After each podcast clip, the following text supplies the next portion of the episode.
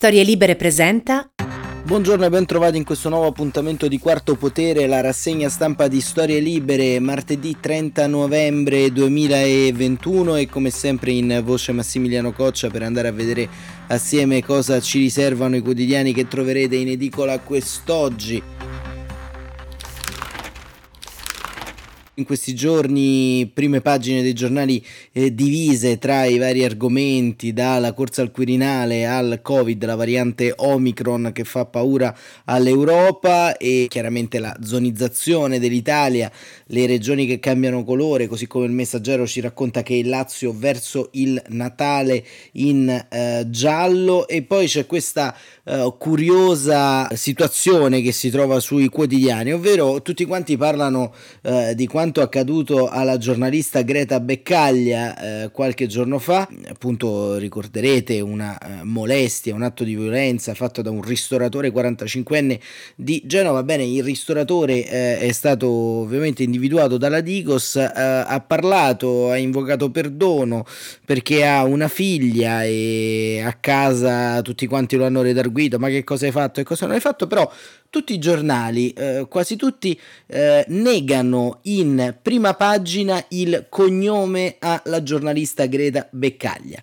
Il messaggero apre il molestatore di Greta, si continua eh, sulla stampa con eh, un commento di Simonetta Sciandivasci che dice eh, molestie a Greta, eh, le scuse non bastano e ancora insomma eh, tutti parlano di Greta Beccaglia ma nessuno gli riconosce il cognome. E allora questa molestia e, e questa discriminazione sembra in qualche modo non finire. Se al posto di eh, Greta Beccaglia ci fosse stato sicuramente un eh, collega maschio, eh, sicuramente nessuno lo avrebbe chiamato per nome.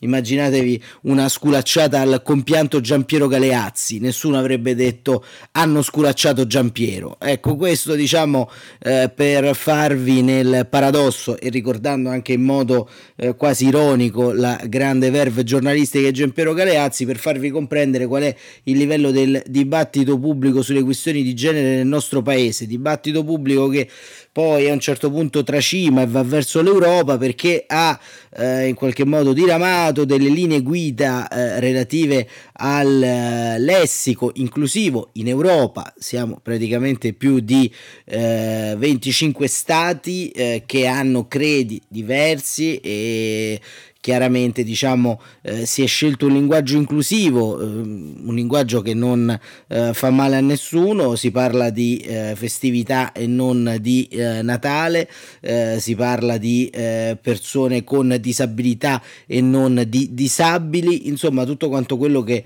rende ovviamente inclusivo una assise, un'assemblea, un'istituzione che ha dentro tante sensibilità religiose differenti. E invece in Italia in questo momento storico il resto del Carlino apre con giù le mani dal Natale con una foto di Ursula von der Leyen con dietro l'albero di Natale e addirittura eh, sul Corriere della Sera in prima pagina c'è un eh, editoriale appunto che ci eh, mette in guardia dai rischi del eh, politicamente corretto e eh, lo firma a sorpresa non Ernesto Galli della Loggia che sicuramente si starà mangiando le mani per questa occasione persa di non sottolineare fondamentalmente la deriva così progressista che stiamo prendendo ma Francesco Battistini che titola Se l'Europa boccia all'uso delle parole Natale e Maria, eh, paradossi da inclusività. Ma io vorrei leggervi, eh, perché poi l'idea ve la fate un po' voi, il eh, comunicato stampa che racconta di quanto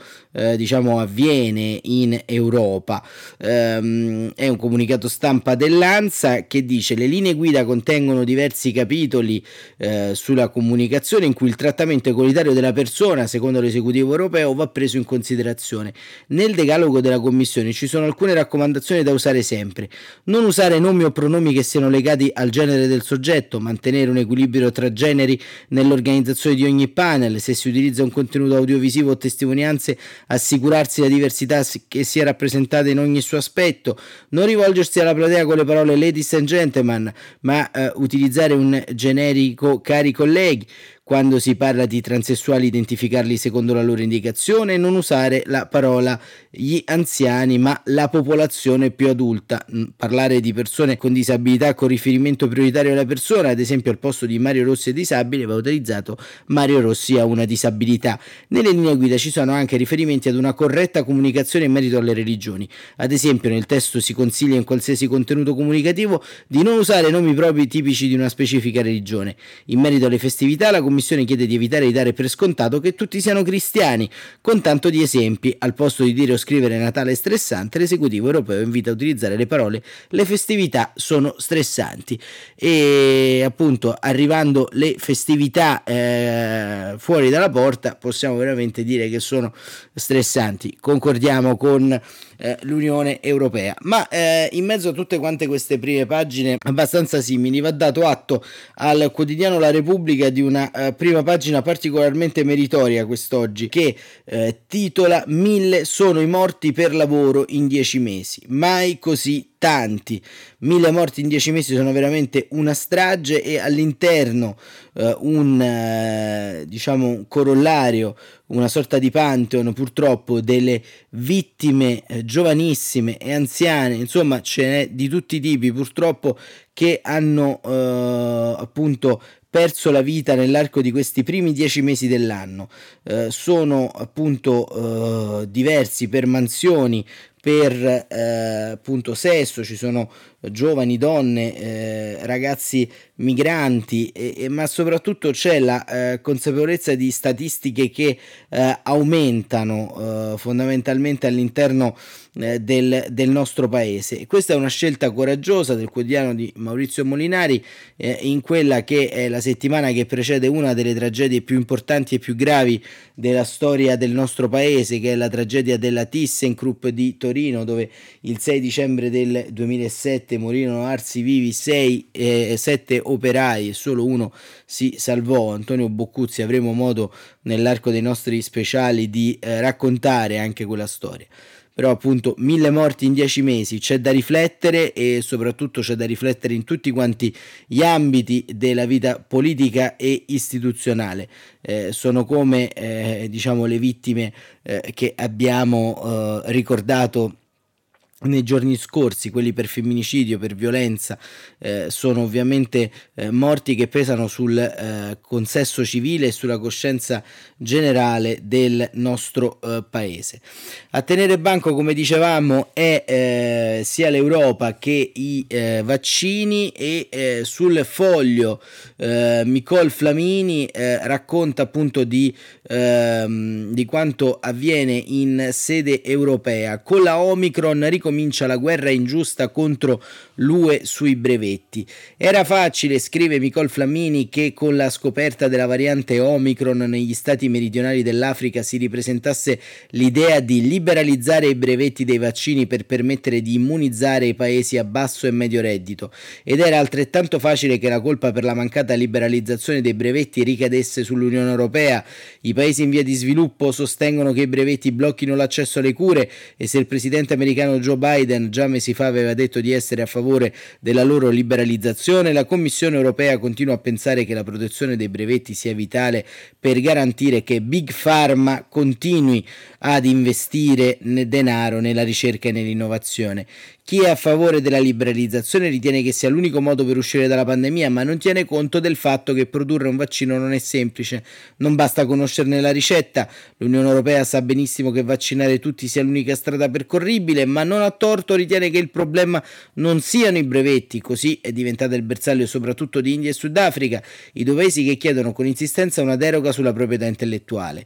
Il Sudafrica, dove la variante Omicron è stata identificata, non ha problemi di dosi, ha problemi di scetticismo razzismo che non si risolvono con i brevetti.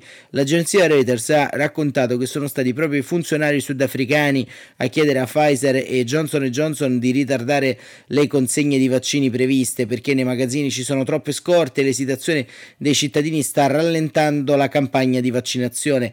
Nel paese solo il 35% della popolazione è immunizzato, ma le dosi inutilizzate sono di più di 16 milioni. Il problema sta tutto nella diffidenza della popolazione che finora la politica non è riuscita ad affrontare. La maggior parte dei vaccini che sarebbero dovuti andare al Sudafrica verrà ora recapitata in altri stati africani. L'Unione Europea si è impegnata a donare le proprie dosi che sarebbero rimaste in frigorifero e che se ha una responsabilità nei confronti dei paesi in via di sviluppo sta tutta nel non aver rispettato appieno i suoi impegni. Secondo i dati della società londinese Air Infinity, l'Unione Europea aveva promesso di donare almeno 100 milioni di dosi entro la fine dell'anno. Ne ha consegnate solo il 19%. Inoltre ha perso tempo durante il propagarsi della variante Delta. A luglio tutti i paesi che avevano promesso fiale di vaccino erano molto indietro nelle consegne, Italia inclusa, ma in alcuni paesi dell'Africa il problema non è neppure più la mancanza di vaccini, quanto la diffidenza.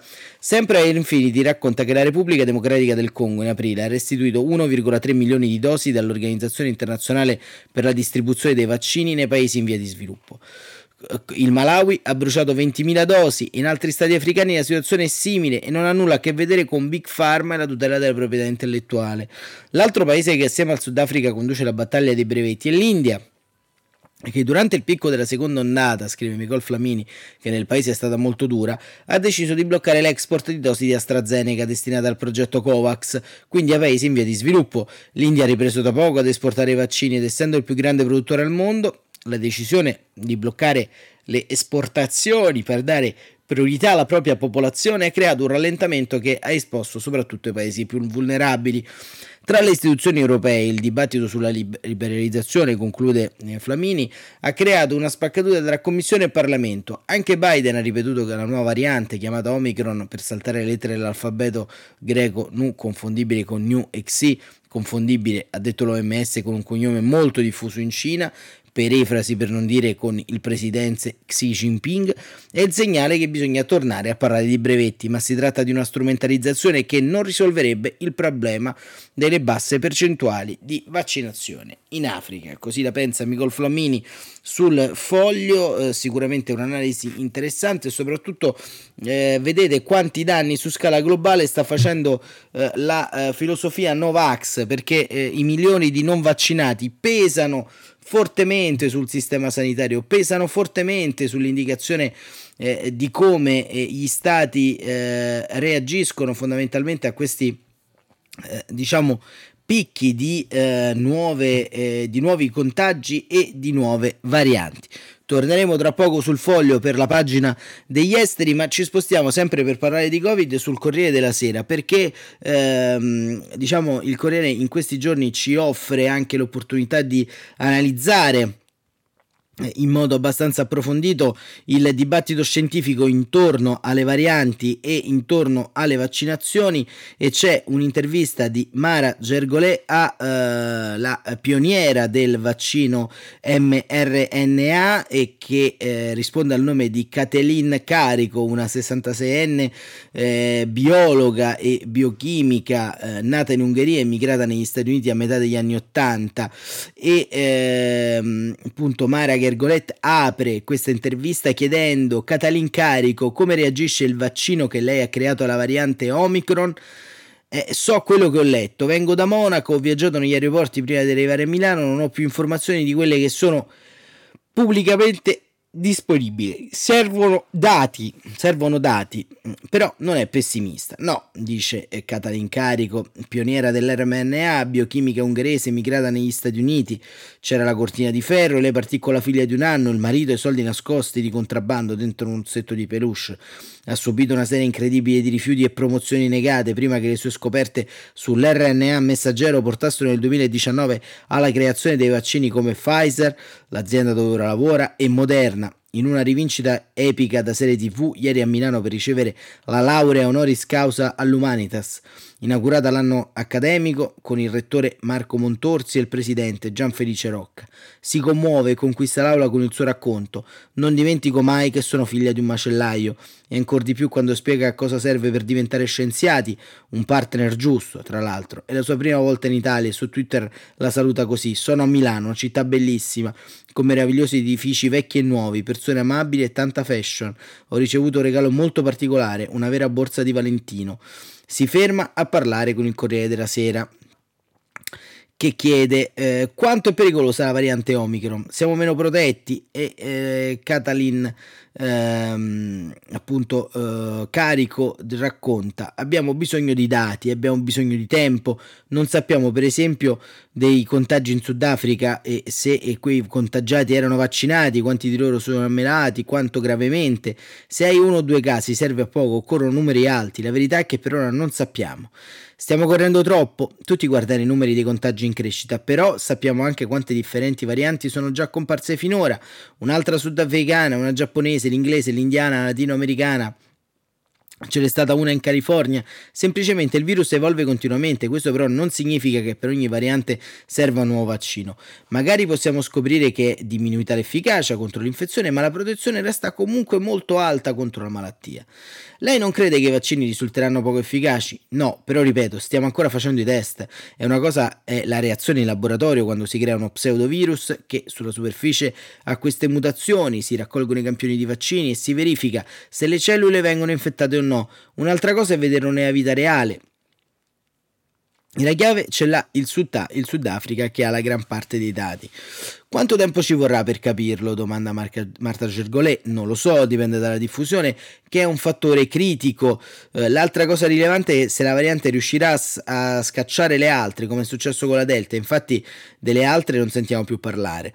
Sapeva che la protezione del vaccino sarebbe eh, scesa nel tempo? Attenzione, lei parla della protezione dall'infezione, però il vaccino protegge ancora dalla malattia perché acquisiamo l'immunità cellulare. Semplicemente se gli anticorpi non sono più presenti nel sangue, cioè non sono presenti nella cavità orale, se inali il virus lì comincia a proliferare per la scarsa presenza di sangue nel naso che quindi non riconosce e, e, con cosa viene a contatto. Puoi avere mal di gola, ma se il virus scende il sistema immunitario reagisce. Parliamo della proteina spike, chiede Marta. Ehm, l'intervistatrice Marta Gergolet, ehm, se subisse troppe alterazioni il virus potrebbe bucare il vaccino? Nella proteina spike la parte più importante sono i RBD, i recettori e attraverso quelli che il virus si lega alle cellule. Noi vaccinati produciamo anticorpi contro la spike, ma quello che resta critico è proteggere i RDB. Il virus non ha il lusso di cambiare il modo in cui entra nella cellula, sono abbastanza limitati questi virus, ride. Eh, la scienziata quindi lo ritiene improbabile, per me sì, ma chi può dirlo in modo definitivo? Potrebbe mutare in modo da andare da un altro ricettore? In tutte le precedenti varianti non è successo. Parliamo dei Novax, chiede l'intervistatrice. Uno dei loro argomenti forti è che il vaccino è comparso dal nulla, una grande falsità, non conoscono la sua vita. Abbiamo tanto lavoro da fare, è facile incolparli, dire che sono stupidi, ma non aiuta, dobbiamo educare le persone, cos'è la biologia molecolare, come vengono sviluppati i vaccini. Già vent'anni fa è nata Quevac per creare vaccini anticancro basati sull'mRNA. Moderna faceva test in Germania con l'RMNA nel 2017 per l'aviaria, certo che avremmo preferito andare passo passo ma quando gli ospedali di Brooklyn riempiono i camion frigo di cadaveri perché non sanno più dove metterli, come puoi procedere alla velocità di crociera?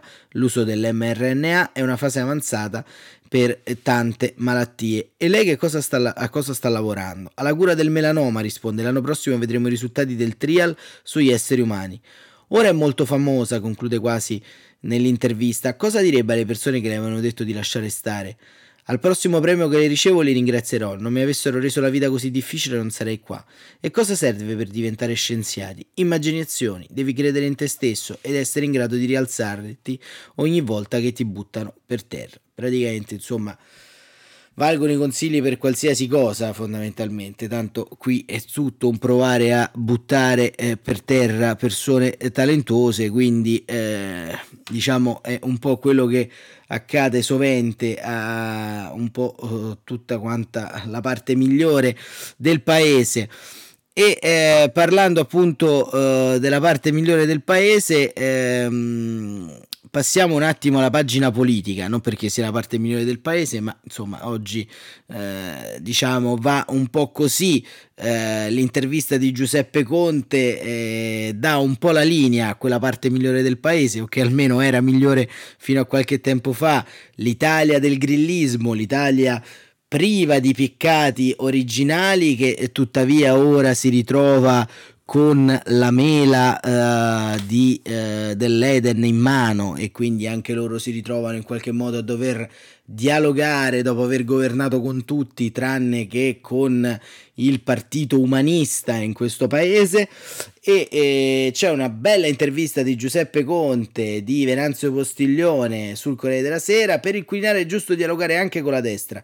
Si vada a votare nel 2023 Vuole dialogare con tutti per il Quirinale, anche con la destra, non si sente subalterno al PD, anzi, e prevede che si voterà nel 2023, tanto che ci sarà il tempo per fare il proporzionale e pure qualche riforma. Ieri in diretta su Corriere.it e adesso qui sul quotidiano, Giuseppe Conte, ex premier, leader del Movimento 5 Stelle, abbraccia il governo, ma la politica non va esiliata. È più facile guidare l'Italia o 5 Stelle. Sono due incarichi che richiedono grande impegno e grande passione. Diversi, certo, ma per tutte e due vale l'interesse generale. L'obiettivo è di migliorare la società e il paese, con orgoglio ed edizione. Iniziamo insieme, cari amici che ci seguite, lo sfoglio di questi baci perugina in questa intervista. Eh? Andiamo avanti perché orgoglio ed edizione, migliorare il paese, insomma, retorica un tanto al chilo che ho come il sospetto che non ci abbandonerà per i prossimi 3-4 minuti. Nel movimento c'è molta agitazione a partire dal 2 per 1000, i sondaggi non sono favorevoli. Dov'è il problema? È una fase di costruzione, anche di rifondazione, il nuovo corso ha bisogno di tempo, il senso di un comune, una comune immedesimazione non si dispiega ancora in tutte le componenti del movimento, è comprensibile che ci sia qualche incertezza, ma nella stragrande maggioranza c'è la forte volontà di correre insieme. Forse si è un po' perso lo spirito di comunità, ma ci ricompatteremo sui valori e sull'azione politica. Torneremo più forti di prima. Ma come ne uscirà? Con quale strategia? domanda Venanzo Postiglione. Applicazione, slancio, coinvolgimento di tutti, decisioni comuni, dalla stagione del leader solo politico al comando alla voce degli organi competenti e al ruolo di gruppi di Camera e Senato, confronto, dialogo, rispetto delle sensibilità e aggiungiamo noi più vento sulla schiena del ciclista, perché al momento diciamo continua il decalogo delle buone maniere di Giuseppe Conte e Venanzio Postiglione, anche lui un po' come qualche collega qualche settimana fa, un po' spazientito, dice diciamolo però, il movimento è cambiato tantissimo rispetto al 2018, un'altra natura prima che, che un'altra politica. Non diventerà un partito, anche perché i partiti sono in crisi e tendono loro stessi a farsi movimenti. La struttura resterà leggera, ma con un sano principio di efficacia e di organizzazione le persone giuste e una sintesi politica convincente e quotidiana. Sembra quasi un Mont Blanc questo movimento 5 Stelle di eh, Giuseppe Conte, un leggero, efficace, delicato da non scavare troppo se no s'affloscia, insomma, eh, anche qui diciamo molti molti spunti. Come sono veramente i suoi rapporti col fondatore Beppe Grillo? Ci sentiamo molto spesso, al di là della narrazione corrente, sono buoni. Grande rispetto per la sua figura, per quello che ha fatto e continuerà a fare, ispirando dall'alto del suo ruolo l'azione del movimento. Siamo al punto, come si sceglie il Presidente della Repubblica? E giustamente Postiglione lo chiede a uno che neanche è deputato, ma va bene. Il, mondo, il modo più corretto è un confronto nelle forze politiche nei gruppi parlamentari, ma dai, non c'è dubbio, ma poi serve il confronto tra gruppi e forze politiche. Esistono un'area progressista e un'area di destra. Ma quando si ragiona per scegliere la figura che garantisca l'unità del paese e rappresenti felicemente tutti gli italiani, allora c'è uno sforzo da fare, bisogna uscire dallo steccato dell'alleanza precostituita costituita, dialogare anche con le forze di centrodestra e di destra, si deve trovare una persona di grande profilo morale e autorevolezza che possa guidarci per i prossimi sette anni.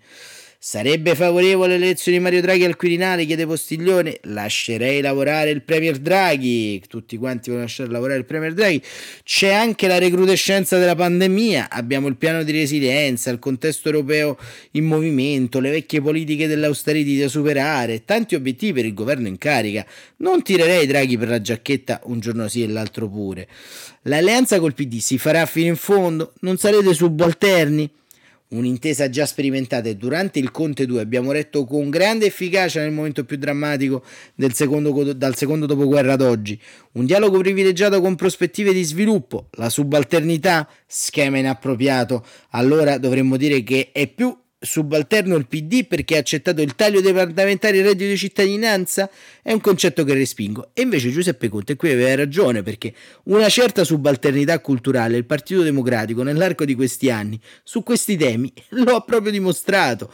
Ma andiamo avanti, se lavoriamo con loro il punto non è l'egemonia, forze politiche diverse, percorsi diversi, ma proprio per questo possiamo arricchire davvero il campo progressista nella rispettiva autonomia.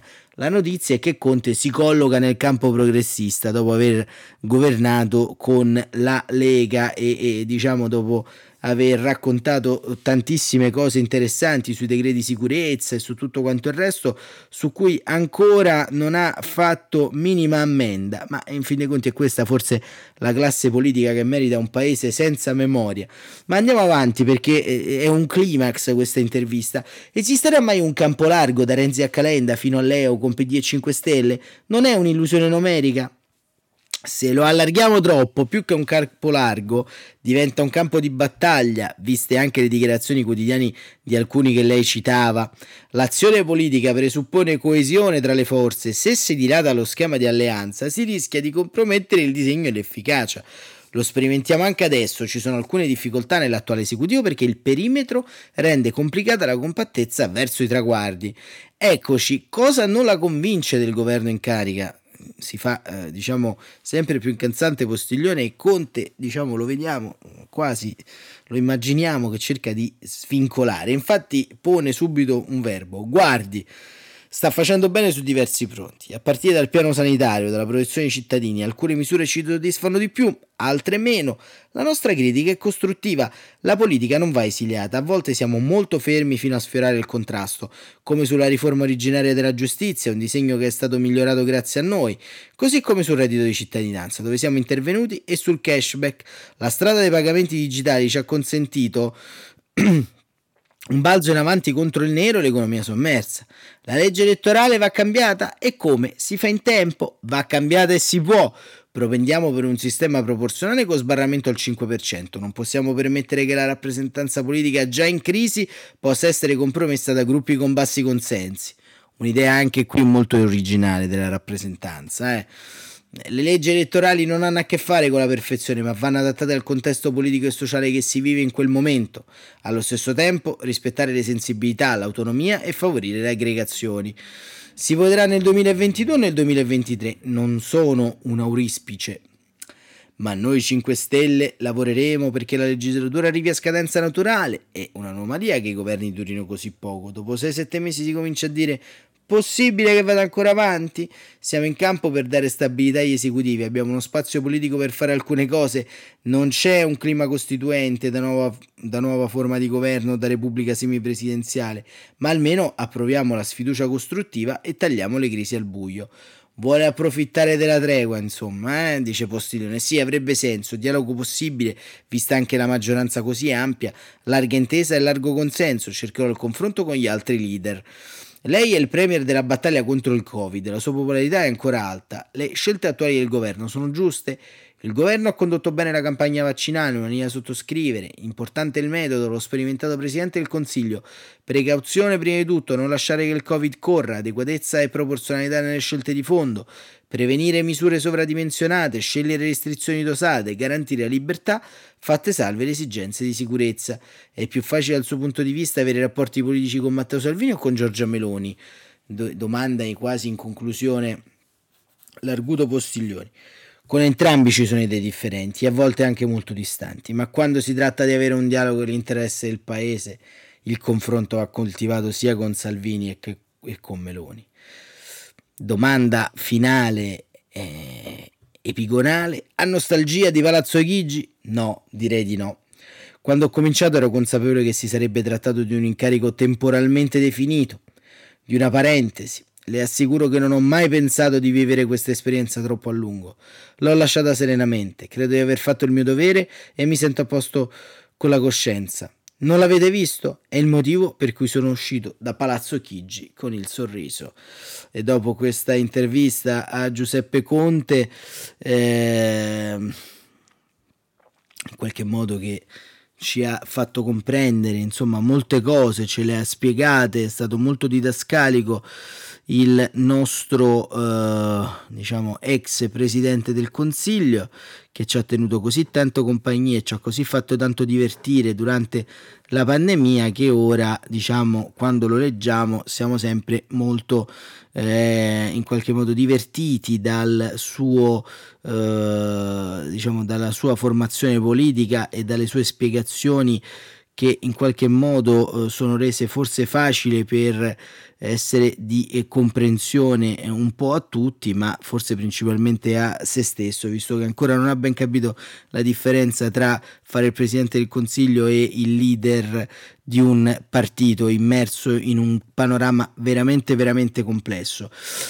E eh, a pagina eh, 12, sempre del Corriere della Sera, diamo la notizia che Luca Morisi eh, sta per essere archiviato perché i PM chiedono l'archiviazione. Non era dell'ex guru la droga dello stupro, dello stupro. Lasciò la Lega dopo il caso dell'incontro con due escort. Giussi Fasano e Fiorenza Sarzanini raccontano che Luca Morisi, l'ex responsabile della comunicazione di Matteo Salvini, non sarà processato. La Procura di Verona ha già scritto e chiederà nelle prossime ore l'archiviazione dell'inchiesta sulla notte a base di sesso e droga con due giovani rumeni il 14 agosto scorso a Belfiore, Verona. La conferma arriva dalla procuratrice Angela Barbaglio, che specifica la richiesta di archiviazione per particolare tenuità del fatto. Si chiude così la vicenda giudiziaria che ha costretto il creatore della micidiale bestia, che ha fatto conquistare milioni di follower al leader della Lega, anche con la campagna contro drogati e stranieri a uscire di scena. Si chiude un mese dopo l'interrogatorio di fronte ai pubblici ministeri durante il quale Morisi ha ammesso di aver acquistato la cocaina per la serata, ma ha negato di aver procurato, ehm, eh, di aver procurato la droga dello stupro, tesi confermata dalle chat di quella notte quando dopo l'aggancio su un sito internet di incontri è proprio uno dei due rumeni a scrivere ti portiamo G, tu cosa usi?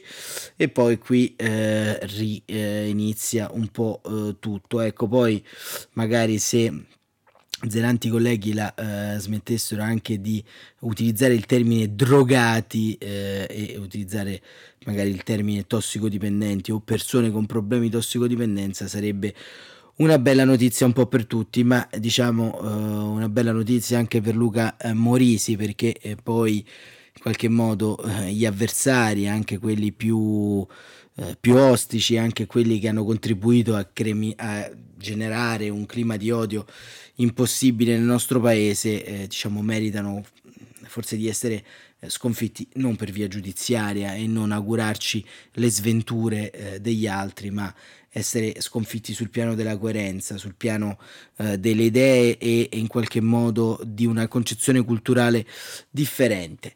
E eh, torniamo alla pagina invece degli esteri, dopo aver diciamo, letto eh, sia Micol Flamini che l'intervista a, a Catalin Carico sul Corriere della Sera sul Covid e c'è una bella pagina eh, sul foglio che eh, parla di eh, Iran, l'articolo di Daniele Raineri, Israele chiede di non cedere al ricatto dell'Iran, c'è una spaccatura discreta ora con Biden, Israele teme che questi negoziati di Vienna tra la comunità internazionale e l'Iran porteranno a un accordo debole che danneggerà in modo catastrofico la sicurezza nazionale israeliana e quella di altri stati del Medio Oriente nell'indifferenza della comunità internazionale.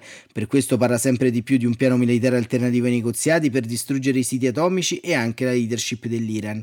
Il rischio degli incontri di Vienna, scrive Ron B. Yishai, uno dei più quotati analisti militari il, eh, israeliani sul giornale Yediot Arot, è che alla fine del negoziato gli iraniani otterranno l'eliminazione delle sanzioni internazionali e godranno di un flusso eh, sbloccato di miliardi di dollari e in cambio non fermeranno davvero il loro programma atomico. Con le nuove entrate di denaro, eh, continua Daniele Raineri, ehm, rafforzeranno tutto il settore che si occupa di nucleare, finanzieranno la loro politica estera aggressiva fatta di milizie straniere che interferiscono e combattono in tutta la regione. Sul medio termine saranno sempre a un passo dalla bomba nucleare perché avranno il materiale che serve e i tecnici capaci di assemblarlo in poco tempo. Il tutto senza che gli Stati Uniti, guidati dall'amministrazione Biden e ormai concentrati con massima priorità su Cina e Russia, si preoccupino più di tanto, come ha fatto come, quando, come, hanno fatto quando hanno consegnato i talebani l'Afghanistan. Israele è consapevole che non ci sono più le condizioni del luglio del 2015 quando fu raggiunto il primo accordo fra Stati Uniti e Iran. Oggi, per fermare l'arricchimento dell'uranio per produrre una bomba atomica da parte dei tecnici iraniani, non è più la questione centrale perché l'Iran è già troppo di vicino ad avere la quantità necessaria e raffinata al punto giusto per produrre la bomba atomica. Allora l'idea era tenere l'Iran ad almeno un anno di distanza dalla bomba. Oggi l'Agenzia internazionale per l'energia atomica dicono che potrebbe produrre l'uranio sufficiente nel giro di un mese. I negoziati sono destinati a durare molto di più, quindi questa volta quel che riguarda per quel che riguarda l'arricchimento dell'uranio, i negoziatori di Vienna sono già sorpassati in partenza dalla realtà ci sono eh, continua Raineri, altre fasi che separano l'Iran da diventare una potenza atomica, una la costruzione di vettori missilistici, un'altra la volontà politica di costruire un'arma atomica. E eh, conclude eh, Raineri ehm, dicendo il messaggio è le concessioni non funzionano, l'Iran si ferma quando incontra resistenza, secondo Ben Ishai la settimana scorsa è stata drammatica tra Israele e Stati Uniti anche perché se adesso sul piano riservato perché Biden teme di essere trascinato in un conflitto in una regione della quale vorrebbe invece sganciarsi a causa di un'operazione israeliana o comunque di un'escalation militare e Bennett teme che gli americani a Vienna chiudano un accordo debole e sbilanciato a favore dell'Iran. Eh, e poi c'è un uh, ritratto degli ayatollah che vale la pena leggere di Cecilia Sala, furbi con noi, brutali in casa, sempre sul foglio a pagina uh, 5. Con questa paginata sugli esteri si eh, conclude qui eh, la nostra rassegna stampa. Avrei voluto anche eh, leggere sulla stampa un ricordo eh, di Beppe Fenoglio scritto dalla sorella Marisa che eh, proprio nella giornata di ieri eh, ci ha lasciato. Marisa Fenoglio, anche lei scrittrice, e però insomma non c'è tempo, però c'è il tempo insomma eh, per invitarvi magari a leggere Fenoglio in queste giornate così eh, confuse, diciamo un buon libro di un grande autore spesso dimenticato può fare bene all'anima. Grazie ancora per l'attenzione, Quarto Potere torna domani mattina, buon proseguimento di giornata da Massimiliano Coccia e da tutti noi di storielibere.fm.